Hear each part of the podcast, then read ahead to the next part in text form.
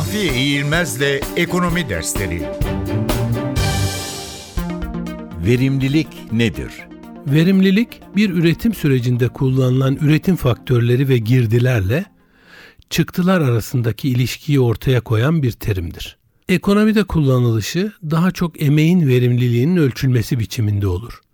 En basit şekliyle üretim miktarını işçi sayısına veya çalışılan saat sayısına bölerek hesaplanır. İlkinde işçi başına verimlilik, ikincisinde emek ve zaman süresine göre verimlilik hesaplanmış olur. Bu kadar yaygın olmasa da kullanılan sermaye miktarının verimliliğe katkısı da ölçülebilir. Bu durumda üretim sürecinde kullanılan sermaye miktarının üretime bölünmesi yoluna gidilir. Her iki ölçmede de amaç kullanılan bir birim emek ya da bir birim sermaye ile ne kadar üretim elde edildiğini anlamaktır. Böylece kullanılan emek ya da sermayenin eksik mi, yeterli mi, aşırı mı olduğunu anlamak mümkün olabilir.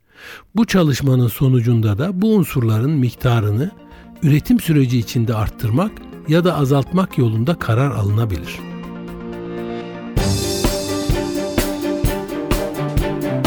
Mahfi Eğilmez'le ekonomi dersleri.